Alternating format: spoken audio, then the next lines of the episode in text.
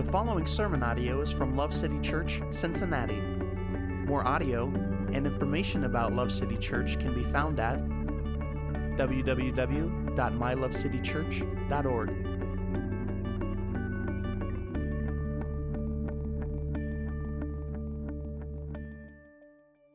Uh, please turn with me, if you would, to 1 Peter chapter 3. As you're doing that, I just want to let everybody know uh, if you need a Bible or want a Bible, we have those for free. Uh, we really like giving people Bibles, so no strings attached. It's yours, a gift. If you need one, uh, just let us know. You can let an usher know, or you can uh, talk to somebody in the hospitality uh, area back uh, through this hall right here. So just pretty much let anybody know, and they'll get you to the right place. So, if you don't have a Bible right now to follow along, study God's Word with us, uh, we will have the scriptures on the screens, so we'll all be able to study together. Uh, so, what are we doing? This week, we're continuing in our verse by verse series through 1 Peter. Uh, we're calling this series Refined because the overarching theme of this letter is that by trusting God completely and persevering through difficult circumstances, we both grow as believers and glorify Jesus. And uh, I, just want to commend this church. I, I, didn't really understand how much work First Peter was going to be as we went into it. Like I knew it was deep, but it's like Peter was a fisherman. How deep can it really be, right? But as we've gotten into this thing, man, this has been this has been serious labor in the Word, and so uh, it's not just work for me; uh, it's also work for you. And so you guys have hung in there. Uh, you've been excited about it, responding to it, and so I just want to commend this church for being a church that anticipates and, and expects and is excited about when we gather together, really learning the Bible. Uh, I don't think most of you come for a few pithy statements um, and a joke. Like, there's really an excitement to understand the Bible better and, and dig in and really figure out how to apply it. So I'm just thankful to be a part of a church like that. So just wanted to say that. Uh, this week, we're going to continue along the same line of thought as last week, where Peter, by the inspiration of the Spirit, is giving specific instructions to people in difficult circumstances. Uh, he instructs all of us, believers, people that follow Jesus, he instructs all of us to submit to human authority like governments, even when they aren't perfect, which is always, right? Uh, and that's, that's a difficult thing to obey, it can be. Uh, he instructs servants and employees to respect masters and bosses, even when they are harsh or unreasonable. Another really difficult situation. Um, he says that we all have been called to this kind of behavior because we follow Jesus, who, though he was perfect in every way, submitted to a criminal's death upon the cross. And so, our motivation and the power for which we obey these difficult things in these difficult situations is to look to Jesus. So, Peter addresses these difficult situations. And then in chapter three, he starts it with, he says, in the same way. And so that's how it lets you know he's still thinking along the same line, right? He said all that he said, and he says, in the same way. And so, this next circumstance he's going to address, it can also be difficult, just like the ones he described before. Any guesses what it is? It's marriage, okay? So, hallelujah. We're going to have fun today. Um, it, wading, wading into these verses in 2017 America is the equivalent of laying down and log rolling through a minefield and hoping not to get blown up. So, um, we're just going to go for it, and I'm going to trust the Lord. I think it's going to be good. So, what we're going to see, what we're going to see is that Peter doesn't believe in the fairy tale romances fueled by raw romantic passion that are commonly portrayed in books and movies in our culture.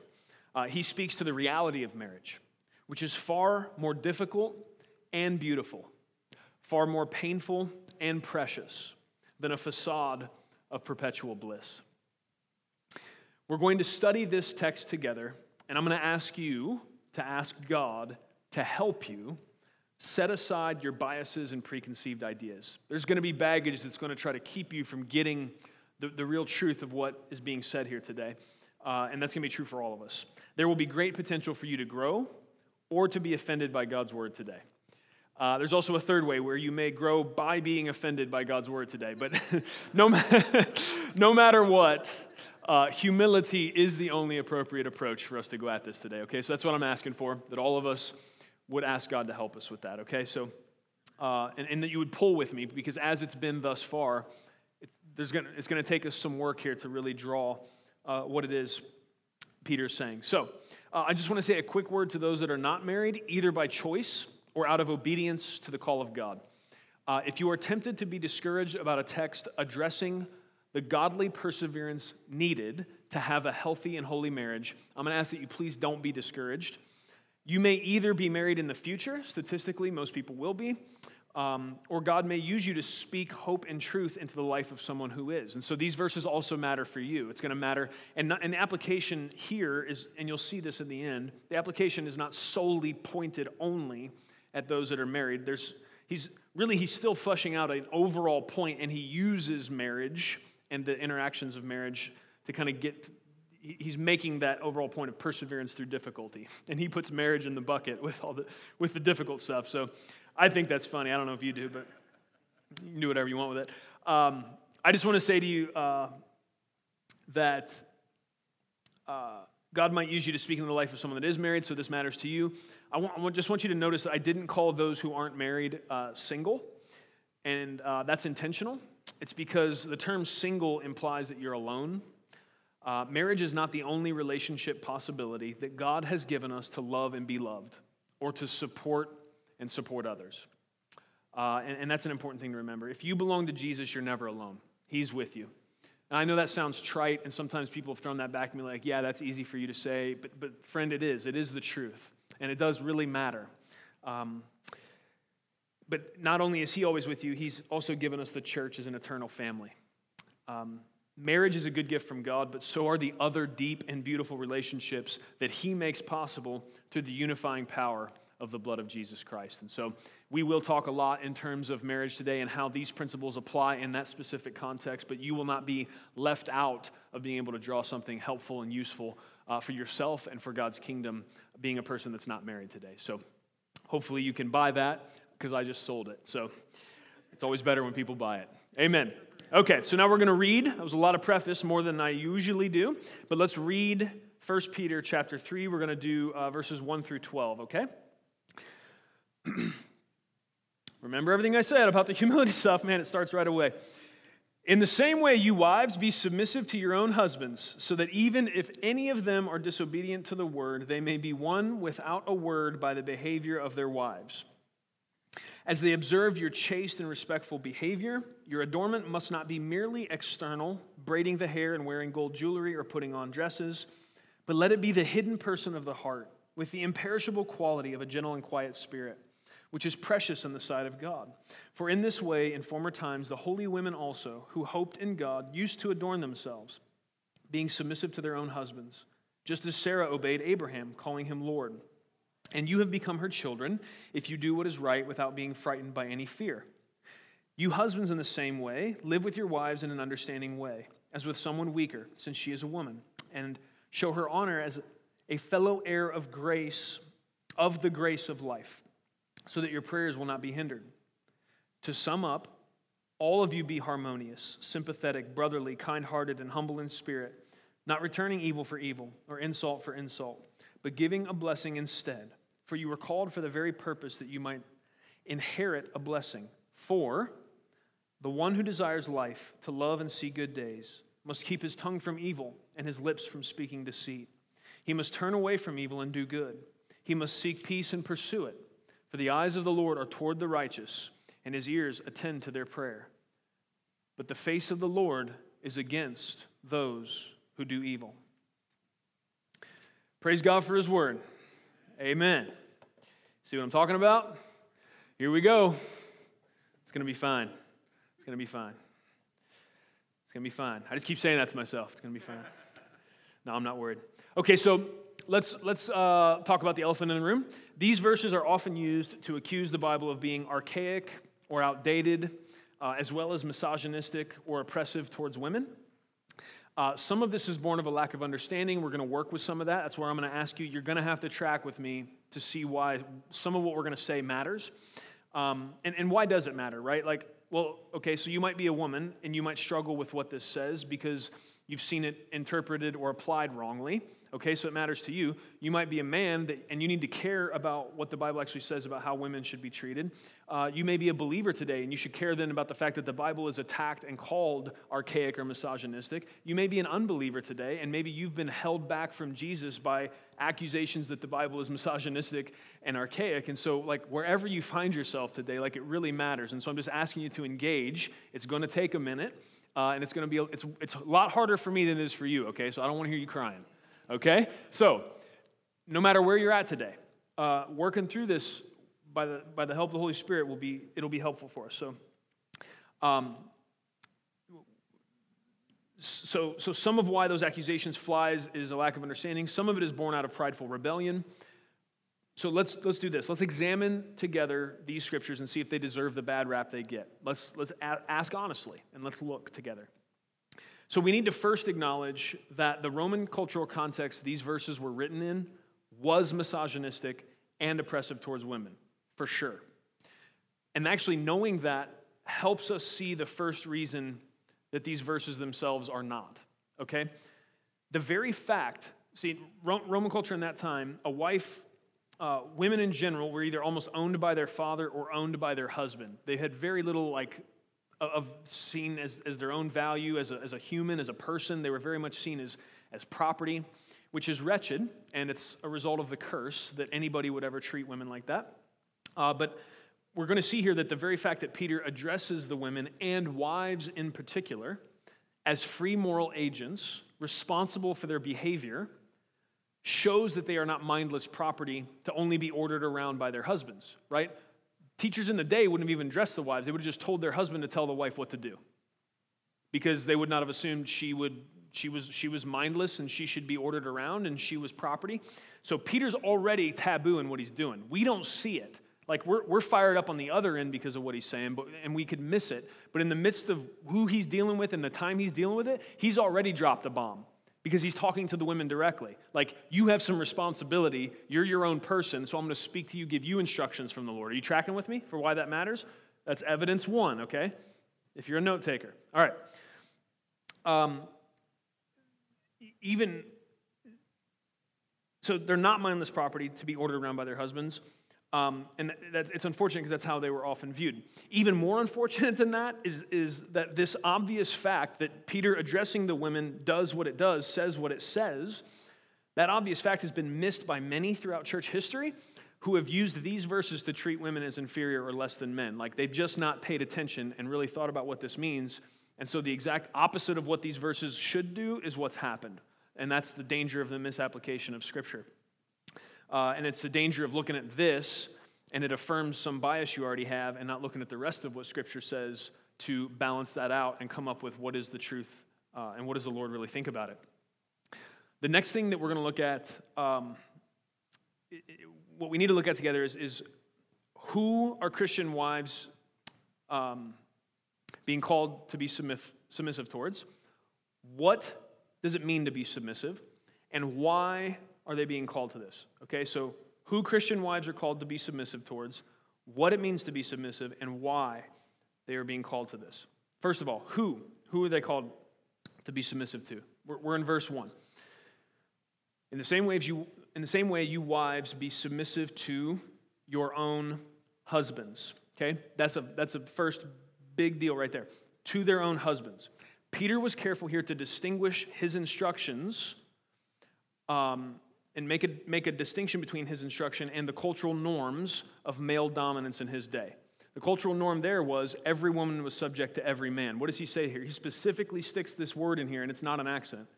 Wives, be submissive to your own husbands. And that's important. This shows us that God has called, has called men to be husbands in the home, and he's called elders in the church um, to be accountable for the people that are under their spiritual care, but it does not mean women must submit to all men everywhere. That's absolutely not what could be drawn out of this. However, again, people have looked at this, not thought carefully, and leveled that accusation. Some real jackalopes have even used this to try to institute that kind of cultural influence. It's total, just, it's ridiculous. It's foolishness. God's prescribed order for our homes and churches has nothing to do with the cultural tendencies that, that sometimes happen to only see men as leaders. The truth is, there are lots of examples of God using women as crucial leaders throughout the redemptive history of the scriptures and in church history, and that's right up to the present. Um, right off the bat, Deborah, Esther, Priscilla, just to name a few, right? And, and you can go through the Bible's littered with many more. Uh, times when there, God could have raised a man up to do the job, but he raised a woman up. What does that tell you? Well, I would say God always picks the best person for the job, so she was the best person for the job. Hallelujah. You can say amen to that, ladies. Ladies, I was hoping to get a little more help on this one from some of you who understand the position I'm in today. So just putting that out there. Hallelujah. Okay. So this means many times women will, will be better leaders than men. And there is no scriptural conflict here or elsewhere with them serving in those roles. There are specific roles. Being a husband and the head of a house, God has said that should be a male. There are there is also elders and pastors in the church, the ones that are going to answer to God ultimately for the spiritual condition of that entire body. They are called to be males, and God's coming to talk to them when it's Revelation Jesus time, fire eyes Jesus time. Like we're not talking petting lambs Jesus, we're talking sword out of the mouth Revelation Jesus. When He's coming to have a talk about how's everybody doing in Love City Church, He's going he's to talk to the, the, the male elders that have accepted the responsibility and accountability to answer for that.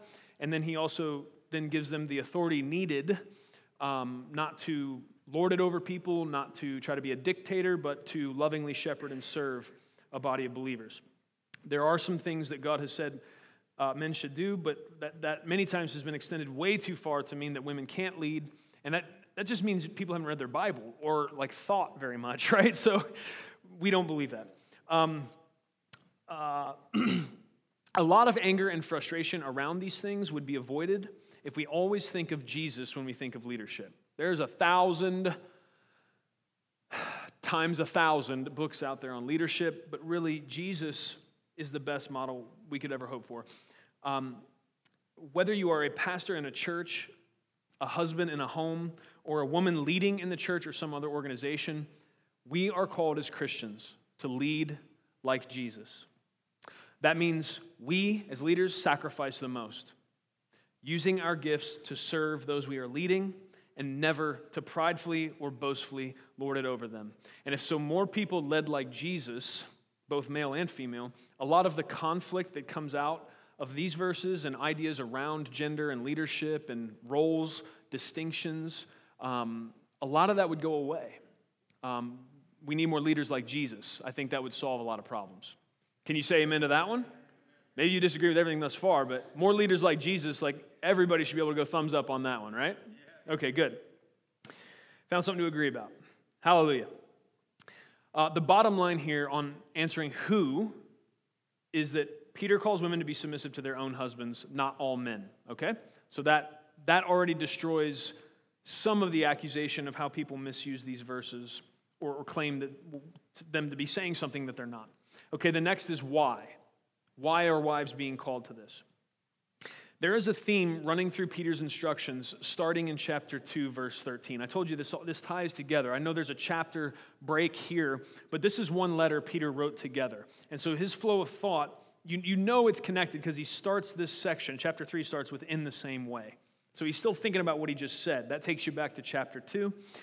And, and, and this, this this line of thinking, this, these instructions, they start around verse 13 of chapter 2. And what he's doing is he's talking to people who have become Christians under governments that may persecute them. Uh, he's talking to servants who have become believers in Jesus. Uh, and they're, they're, then they're in a context where they're supposed to worship the God of their masters. And so, how do, how do they deal with that situation? He's also talking to wives who have become believers when they were expected by their culture to only worship whatever deity or deities their husband did. Okay? Now, again, you got to think with me about this. Even encouraging them to be submissive to their husbands in this hope that their husband would be won to Christ was a scandalous promotion of the woman's value and ability for self determination in that culture. You understand what I'm saying? Everybody in that day believed that wife should just shut up and worship whatever idol her husband was worshiping. Peter's saying, nah, you can't do that. Actually, Jesus has bought you with his blood, and so now you have a hierarchy of allegiance. You, However, you can, as much in, in the model of, of Christ and the way he taught us to submit, and in the same way all these other people do, the, the way Christians have to submit with difficult governments, the way uh, Christians have to submit when they have bad bosses, or, you know, in this day it was servants and slaves with bad masters. In the same way, you as a wife, you can intentionally, through your submission and through the way you conduct yourself in, res- in respect to your husband, uh, you can have an effect on whether or not he comes to believe that this Jesus you've claim has changed you has actually changed you. But the very fact that he's suggesting she shouldn't just go along with what her husband worships and should worship Jesus instead, he, he's saying, yeah, submit to your husband up and until the point until he wants you to then disobey the Lord, which is the same principle we talked about for how we deal with government, how we deal with bad bosses, right? You can, you can submit to a bad boss that's cranky all the time and mean to you up until the point where he says, Hey, I need you to change these numbers on this piece of paper. It's not true, but if, if we don't fix this, you know, we're all losing our jobs or whatever. You can't do that.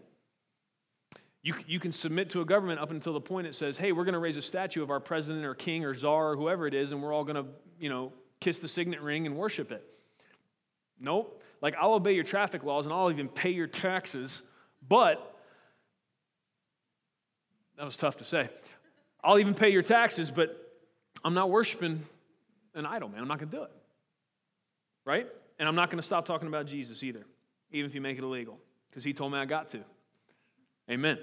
Okay, so that's that. You understand what I'm talking about? Do you see why this, him, him encouraging them to be submissive is really, it's, it's a part of this overall idea that uh, you, you can't just go along with what your husband's doing, and we, we're going to hope that by your actions and the way you conduct yourself, he's going to see the beauty of Christ in you. Okay? That's not holding her down, that's pulling her up. Compared to what everyone else in her cultural context would have been thinking in this time, uh, you know, and, and, the guardrails are so blown apart for us, we have a hard time even finding a frame of reference for this. But the frame of reference he wrote this in, this is liberating. This is not putting anybody down, okay? Um, so he's talking to wives who have become believers. Uh, again, so he is basically telling them that being a loving and respectful wife, even though she cannot participate or will not participate in the religion of her husband, is the best chance to show him the power of the gospel in her life. If she gets prideful and begins to see herself uh, as superior to her husband because she has received mercy through Jesus, she's going to push him away. Uh, if she starts just barking at him all the time and, and, and trying to you know, uh, manipulate and all this type of stuff and, and, and, and, and tries to exert her influence that way, it's, it's going to it's the absolute opposite. It's going to do damage to her witness for Jesus. There is an assumption, this is important, hear me on this. There is an assumption on Peter's part that a wife who has truly received Jesus will care deeply about being a faithful witness of the love and goodness of God to her unbelieving husband and will hope for him to meet Jesus. There's an assumption on his part that he can talk to her like this because she's going to care deeply about the soul of her husband who's not a believer. Now, most of the time, we're just fired up about the word submit and submit, and uh, we're fired up because it says, even if he's not obedient to the word. And so we're not even thinking, oftentimes, people, people lose, just lose their minds over this. They're not even thinking about, they're not following the flow of thought. They're not understanding Peter has this assumption that's probably right. I would say it is right. A wife that really receives the Lord is going to want her husband to, to know Jesus.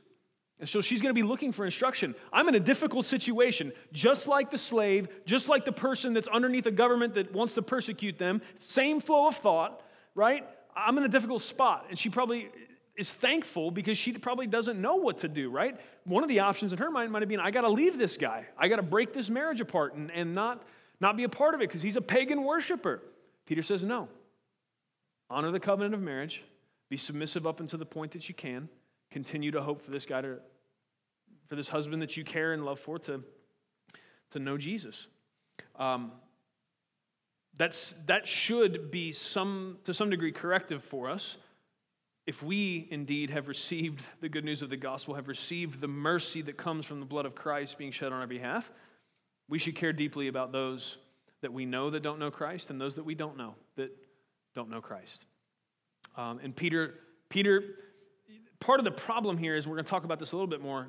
he, he's addressing some things in a certain context. He doesn't give us everything we could think about or everything that could be said in how husbands and wives should relate to each other. He's still addressing this, this idea of persevering in the midst of difficult situations. And so he, he picks up on the idea that marriage can be that, whether there's a believer and an unbeliever, or two unbelievers, or two believers.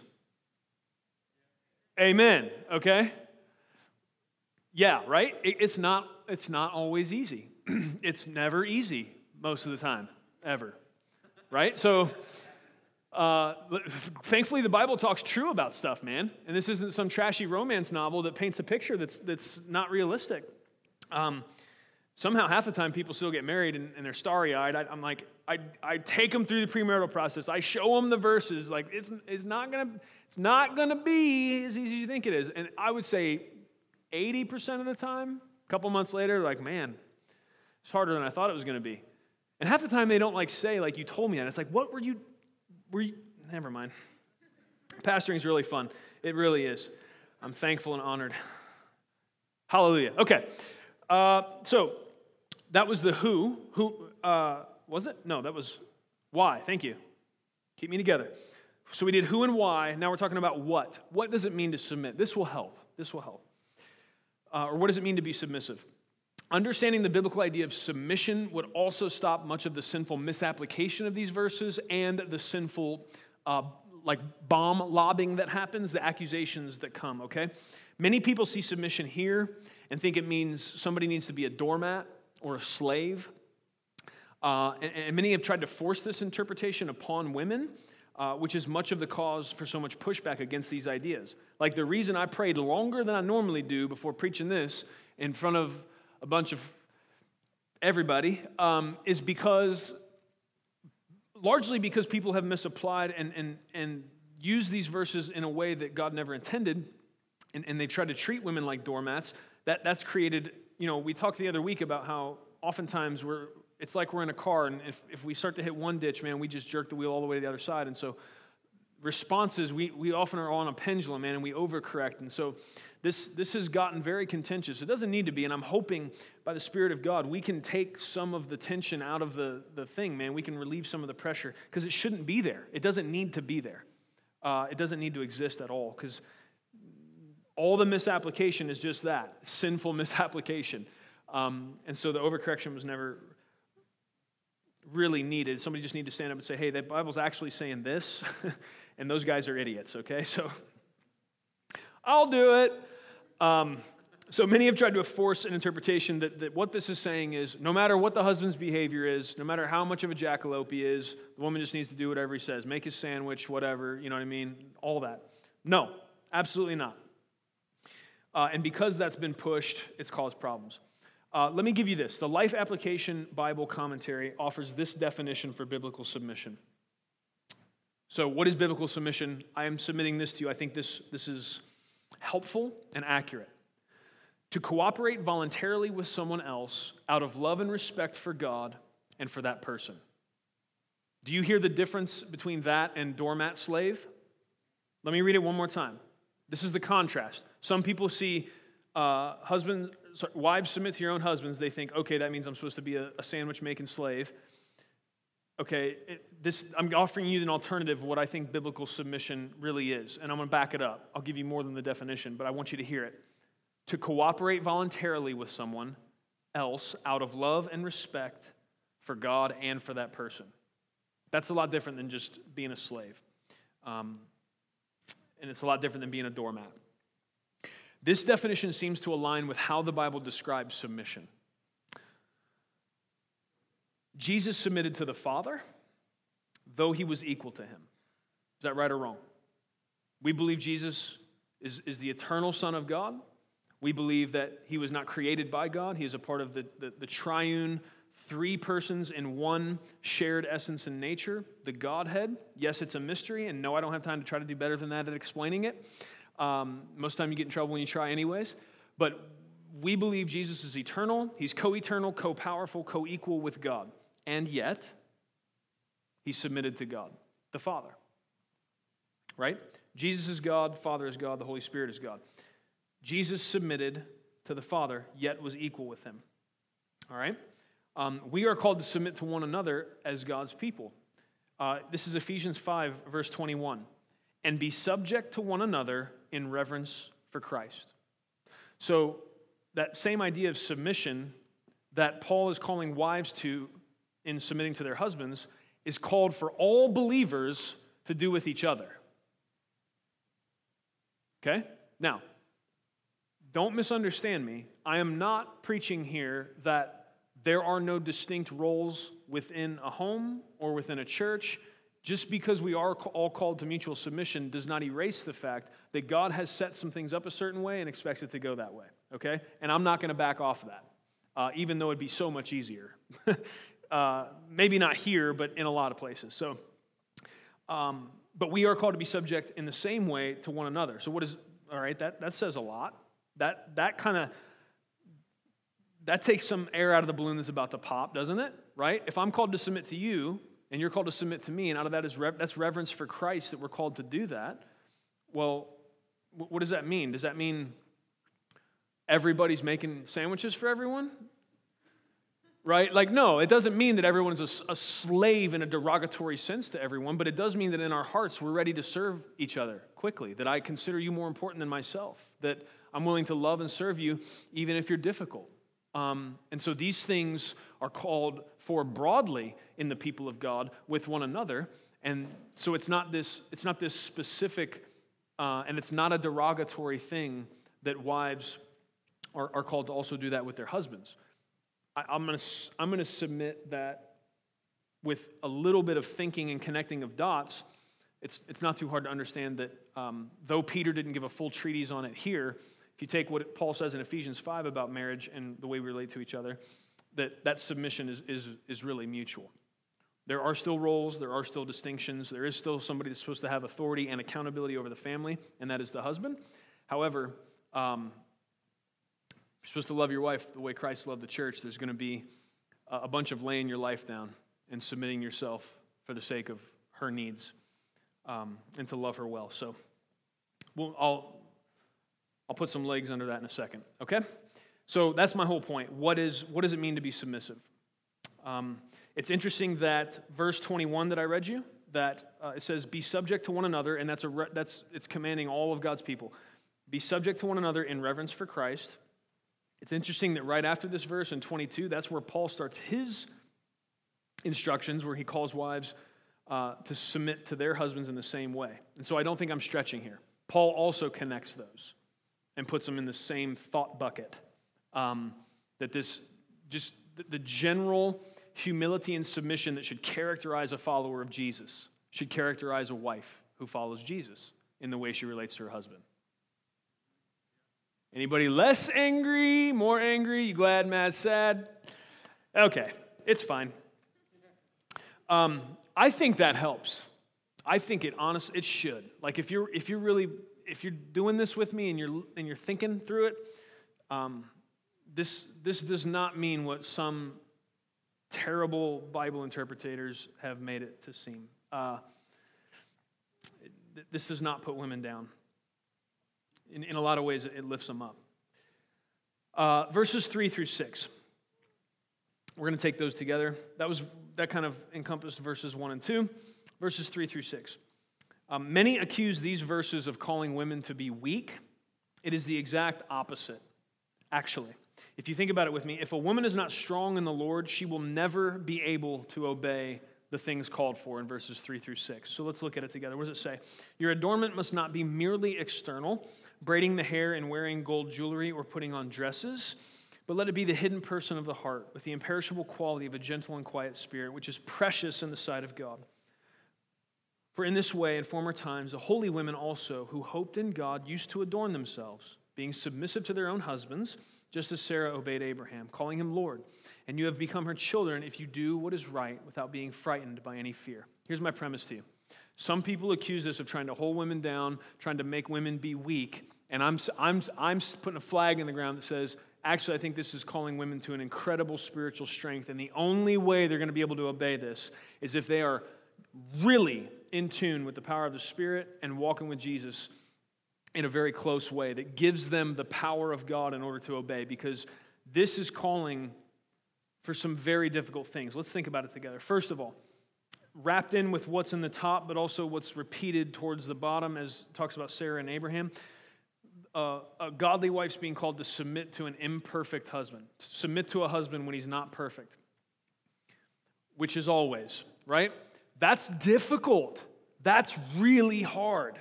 That's, it goes right in line with submitting to oppressive governments and submitting to really bad bosses. It's, it, it's that same thought process that in order for her to, to, to love and care for him and to uh, submit to him in the way that, that is laid out here, when he's imperfect, you can't do that without the Lord's help. Without the Lord's help, you might be able to fake it in a, at, like a behavior level, um, make it look like you're submitted, but in your heart, definitely you won't be. It'll all be like, it'll, it'll be dark in there and it'll all, there'll be conniving and just hate bubbling up. It will not be a, a joy filled extension of you serving the Lord, which is really what it should be. So, with, it takes a strong woman to be able to do this. It, a, a weak woman won't do it. She'll either just jump out of the thing, or she'll manipulate, or she'll do some other thing, but it won't be heartfelt, Jesus empowered submission. You ain't doing that unless you got some strength and some backbone. Uh, it, it go, he, he says here, even whether he's a believer or not. So, to, how strong of a woman do you have to be to disregard to some degree the, the pain and inconvenience and difficulty of living with an unbelieving husband and all that would entail?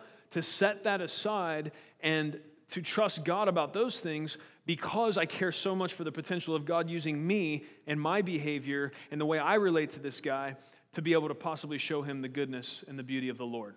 That's, that's strength right there. It's strength for anybody in any part of their life to forget more about how it's inconvenient for me or how it's difficult for me, and how is it that me obeying this thing God's calling me to do, which is difficult to do, is going to reflect His goodness, love, and glory to somebody. That's difficult. That takes strength. It takes strength that comes from God alone. The second thing, she's going to this is calling this is calling women to a high level of strength because she's going to have to seriously believe some truth that she is getting a constant barrage of countermeasure constantly. What is that truth? I, am going to summarize it by reading Proverbs 31:10 to you. This is the truth that a woman of God needs to believe, and it's going to take strength on a daily basis for her to believe this because she's going to constantly be told a lie that is the exact opposite.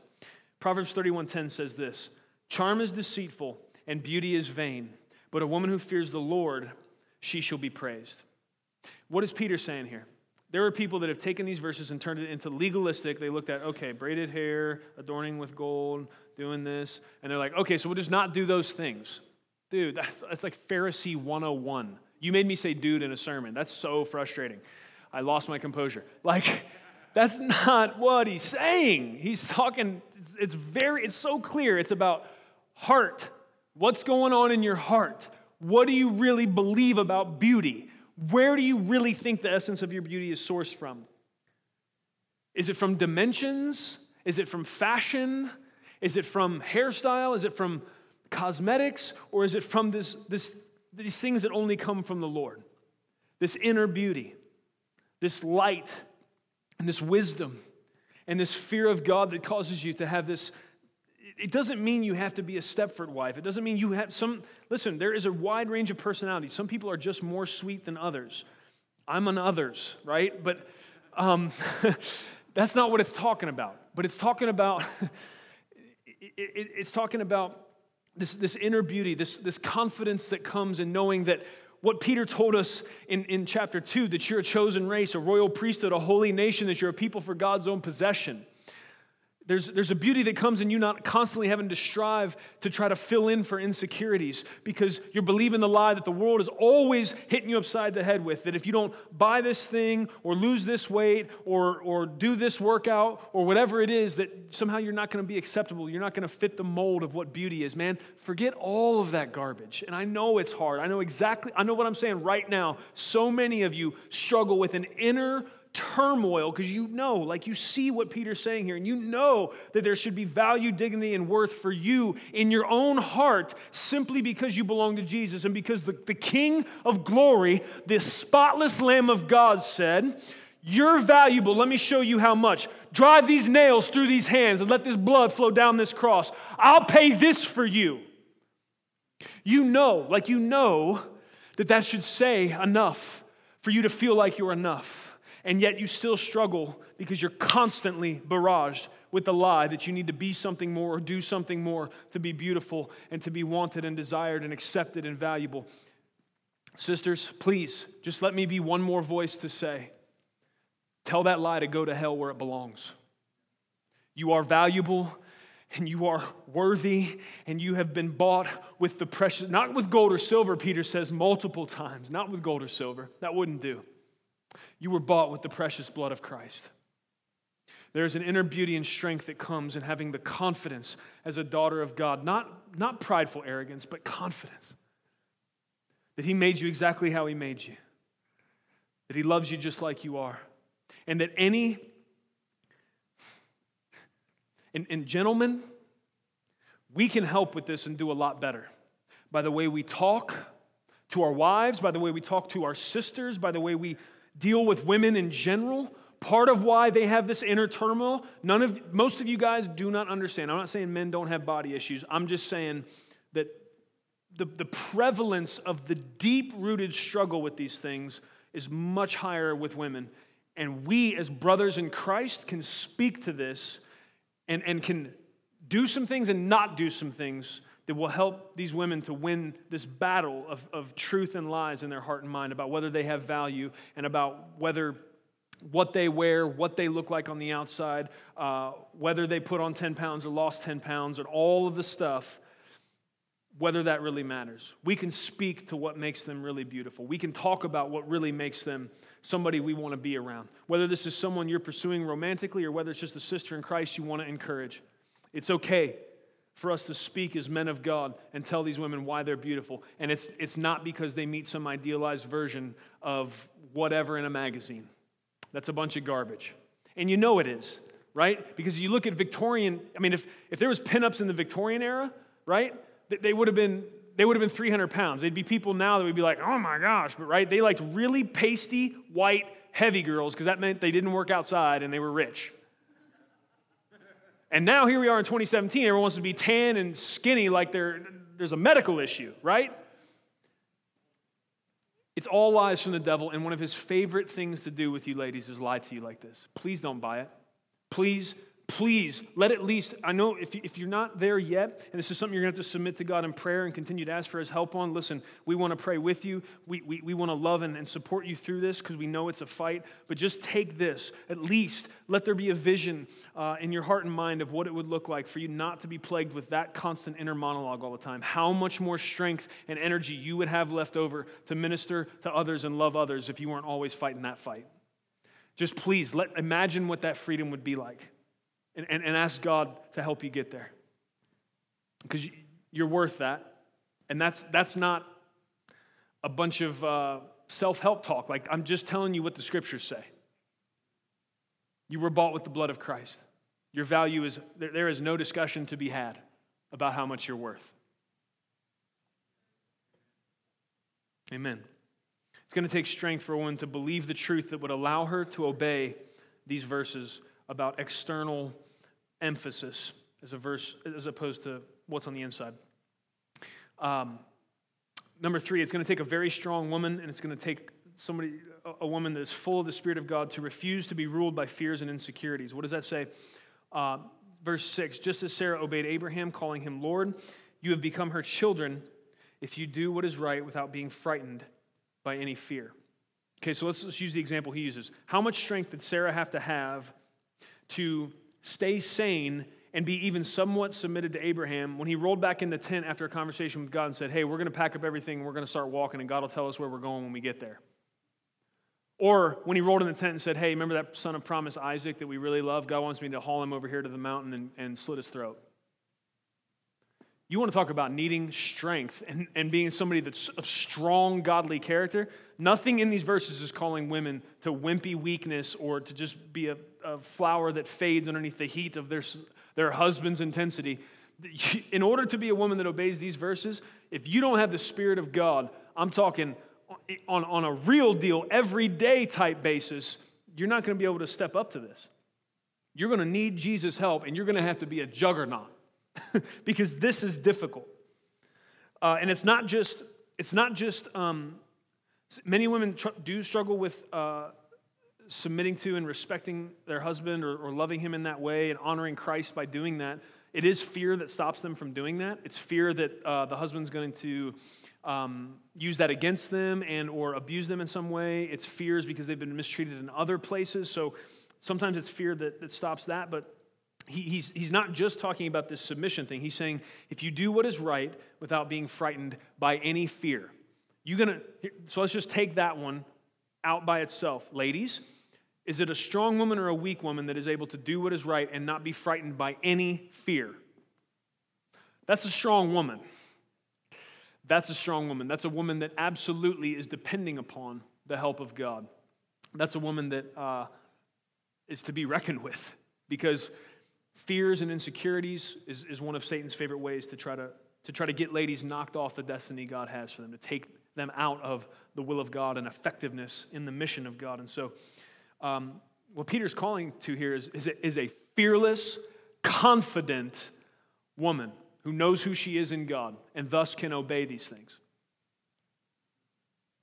So, how did these verses get turned into women should be beat down doormats? When actually, what God has said is, I want fearless, confident daughters. You, I'm not even stretching. I didn't, I, you know, this, this is, it's right here. Like, this is what it says. I don't know how anybody got anything else. Uh, how, do, how does a woman do this? Because now, now the temptation is okay, I see, wow, I am being called to be a confident, fearless, strong, confident woman in Christ, but I'm not. So now, now the temptation is to be condemned about that. Dear sister, you're going to need the same trust every Christian needs, and you need the same prescription every Christian that Peter's been describing needs. He says, if you're, if, if, you're trying to figure out how to submit to difficult government, difficult bosses, everybody in these situations where it is, it is so difficult, he gives us a prescription. Verse 23 of chapter 2 While being reviled, he did not revile in return. While suffering, he uttered no threats. Who's he talking about? Jesus. He uttered no threats, but he kept entrusting himself to him who judges righteously. The whole point of the book, the whole point of this whole series of thought is it's going to take you totally, completely trusting God in order to do this. You're going to have to run to Him because the bar is being set real high. You're being asked to act in an exemplary way in the midst of situations that are incredibly difficult. You're being asked not to just care about how it makes you feel, but how it reflects upon King Jesus in the midst of that difficulty. That's not easy to do, man. That's not natural.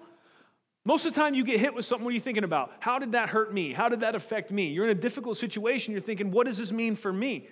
Peter's saying, hold on, man, if you're a follower of Jesus, that's not even your main concern. Your main concern is, how, is, how am I going to react? And how is that going to reflect upon this Savior who I claim to be serving? Woo, buddy. You want to talk about strength?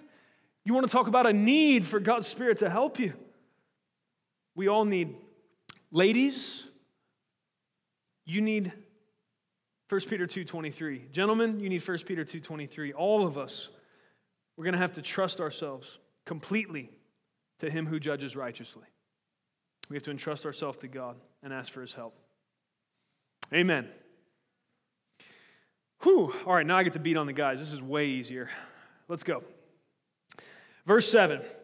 Uh, you husbands, in the same way, live with your wives in an understanding way, as with someone weaker, since she is a woman, and show her honor as a fellow heir of the grace of life, so that your prayers will not be hindered. I forgot about that part in the middle. This is not easier. Okay, but we're going to keep going.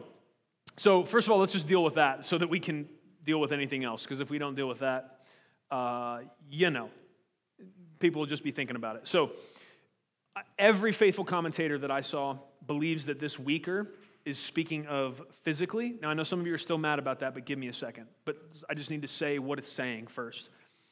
The weaker is it's speaking of physically, not mentally or spiritually. Okay? So that's that's the context. Um, so that and, and what that should tell us, and, and, and we got to think about why he's saying it, okay? And let me let me just say this. So I know there's some tough ladies, all right? I know personally some couples that if I had to bet money in a fight, I would bet on the wife. I'm just saying, like, that's true. Um, I'm not trying to look at anybody. So, uh, but, but, but here's, here's the, you gotta give, you gotta, you gotta give Peter a pass here, okay? And, and listen, I believe you can be a Christian and a feminist. I, you know, that's fine. But most of the time, the majority of the time, physically, a husband's going to be stronger than a wife. I know there's outlying situations, and that's not the case. And, I, and some of it is the fact that we just, we're such a mishmash genetically now. Like, if you go to a place where there hasn't been a lot of um, like cultural mingling, most of the time, the if you go to some tribe somewhere and nobody else has been in there, most of the time the males are larger and bigger than the females. But you start taking everybody and mixing them up, and you get like this big genetic, and it's cool, right? Because now we got all kinds of cool stuff happening. But um, back, it was probably even more true then that men, men are typically physically stronger. But what is he saying about it? Is this him knocking women? Is that the point? Is that the context of the verse? Well, chicks are weak and can't do as many push ups. No, he doesn't care about that. That's not the point. So when people make that the point, they're missing the point, which is my point. He says, You husbands, in the same way, live with your wives in an understanding way as with someone weaker, since she is a woman, and show her honor as a fellow heir of the grace of life, so that your prayers will not be hindered. So it's, it's talking about physically. Um, but, but part of what's being said here is that in general, men should never abuse their wives and should not be inconsiderate with them. And so ultimately, you can take what he instructs in verse 7 and also apply it. Because I've, I've actually heard people say, well, according to 1 Peter 3, if wives are supposed to be submissive to their own husbands, even uh, if they're disobedient to the word, well, then that means just no matter what in any circumstance. Listen to me right now. No wife is expected to just sit there, stand there, lay there, or whatever, and get beat on by a husband. Nope. That is not the call of God. How do you know? Well, I know because in verse 7, first of all, Peter specifically instructed the husbands to consider the fact listen, man, if you need to fight somebody, go find a dude. Don't hit a woman, ever, period. Under any circumstance. No. It's unacceptable. Every time. Now, and, and, and I can understand this a little bit because I'm a dad, okay? Like, and Peter is writing by the inspiration of the Holy Spirit. And who's he representing? This is the word of God. So I, I, can hear the heart of the Father come through in this because here's the reality. I, I you know, I, I want to live long enough to make sure Natalie's okay, and of course I want to see Max and Lucy grow up. But I have like one thing I've asked the Lord of, and I, I just I want to be I want to I want to live long enough to at least be around to marry Lucy off. And and yes, being a part of the wedding and stuff that's great. I, I get iffy. Some of you don't care about this. I get iffy about trying to number my days or like even because God's God and He's sovereign and like, but I'm just saying, Lord, this is, I'm just asking you for this. If you could do it, it'd be great. I want to be around till she meets the guy um, who has a Bible in his hand, has a plan, and a whole lot of verses, um, and, and has solid theology, and really loves her, and is, is about Christian mission. Um, and, and then he gets to talk to her the first time after I find out all that stuff. And then when, if we get to the point, man, where this guy comes to me and says, hey, I want to marry your daughter, I, I just, I need, I, I, I'm asking God for the opportunity to lock eyes with the guy and to look deep into his soul. And I want him to look into mine. And I want to let him know, like in a real serious way, like, brother, if you hurt her, I'll end you. I want him to see the reality of it. Like, really, this is not a joke. I'll do things that you can't imagine if you hurt this girl. And that's just, you know, daddies Daddies love their boys. I love my son. You try to hurt my son, I'm going to hurt you too. But, but there's something about the way daddies protect their daughters. And I, I, I hear the heart of God coming through in this. Men, don't treat them like a brother. Consider the fact that that's my daughter. And that's the way, really, I think you should think about this. And it goes on to say, right? Uh, you, if you don't treat her as a fellow heir of the grace of life, your prayers are going to be hindered. You and me are going to, what's God saying? Son, you and me are going to have problems if you don't treat this girl with respect and you don't love her and be gentle with her. Is that okay? That's just the truth. It's going to be a bad brother that marries Lucy. I'm telling you right, if it ever happens. He's going to have to be a bad man. Praying him in. Hallelujah. God help him.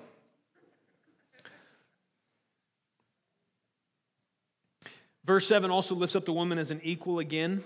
Okay, so again, complete opposite of what these verses are accused of, because it says she's a fellow heir of the grace of life. Why should you be gentle with her? Why should you respect her? Why should you care for her? She is saved by the same grace you are, man. There's no, and, and, and we know this from Galatians, right? There's no longer Jew or Greek. There's no longer slave or free. There's no longer male, male or female, female. That doesn't mean the gospel has erased all gender distinctions, but it means as it pertains to salvation, as it pertains to value and worth in the eyes of Jesus, we're on level playing field. And, and that verse in Galatians and these verses are coming to literally just smacketh in the moutheth this idea that women are subversive or less than, because they're not. They're co heirs in Christ of equal dignity, value, and worth. Is there differences between men and women as God has designed? Yes.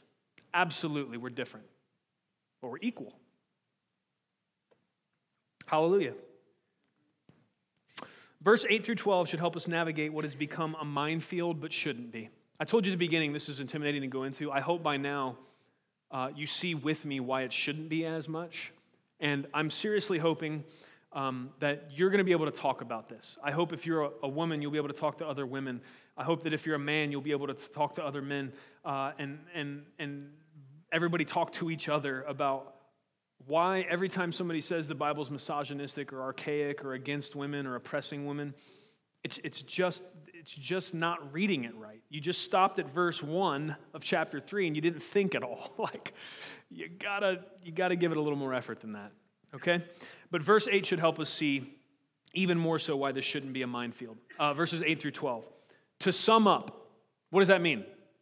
So, everything I was just telling you, I'm, going to give you a summary of, of really what I'm talking about. So, here's, here's your big takeaway. Here's your take home message, okay? Here's what Peter says To sum up, all of you be harmonious, sympathetic, brotherly, kind hearted, and humble in spirit, not returning evil for evil or insult for insult, but giving a blessing instead.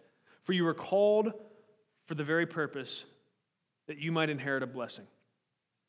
He summarizes his overall point, guys. He uses a bunch of specifics dealing with difficult government, dealing with difficult jobs, employers or masters, dealing with difficult elements of a marriage. He gives you all these specifics, but he's saying, here's the overall thing. Here, here's what I'm telling you. And if, if people read down to here, they'd be like, oh, I agree with that. All of you be harmonious, sympathetic, brotherly, kind hearted, and humble in spirit. Every one of us that's a believer believes these things should be a part of our ethos, the way we are, who we are as believers. And so that's what he's saying. That's the whole deal. All of these relationships, all of these situations, if we're harmonious, sympathetic, if we think about that's one of the problems in marriage, man. Instead of making it into a competition, like what about having sympathy and compassion for each other? Why, if, if, if husbands really understood what it's like to be a godly wife and the fact that she has to figure out how to navigate submitting to an imperfect husband, how difficult that could be some days, to sympathize with that, it would really cause him to honor and love her better. And if, and if a wife, instead of constantly thinking about how difficult it is for her to be in her role, think about this guy signed up to marry me and to be responsible for my soul and any children we may have and answer to Jesus for that. And he's supposed to be the spiritual leader over us and try to keep himself halfway connected to God and everything else, right? So, like, there's a burden upon him. So, sympathize with one another, right? Care about the fact that we're all carrying a load and try to help each other carry it instead of making it into an issue. I mean, that's the overall heart, friends, the overall heart of the Bible's instruction for husbands and wives to relate to each other. It, it, it, all comes back to Jesus. It all comes back to Jesus. Peter was not giving as, as broad of instruction here. He's talking about persevering through difficulty, and he puts marriage in the difficulty bucket.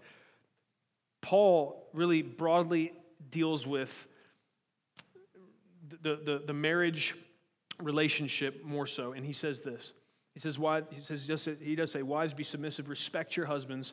And then he summarizes, he says more, but he could stop right here. He says, Husbands, love your wives as Christ has loved the church. That absolutely answers all of it. Because if a husband is loving his wife like Christ has loved the church, is he going to be domineering? Is he going to be lording any authority over her? Is he going to be mean or not gentle? What's he going to care about? he's going to care about her first.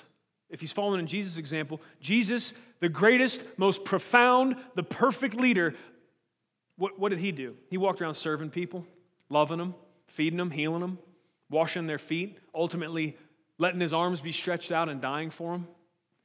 Men, that's how we lead our homes. And if we did lead our homes like that, all, I promise you, if we could wave a magic wand and make every man lead their home like Jesus today, it would deflate all of the tension that comes out of the issues of gender roles, submission, and all of that. Here's the problem we don't have a magic wand. We're all still dealing with the, the effects of sin. We're all in a process of sanctification. And so that's why Peter's, we need these. We need to understand how to relate to each other because it's not going to be perfect. As a matter of fact, it's going to be hard.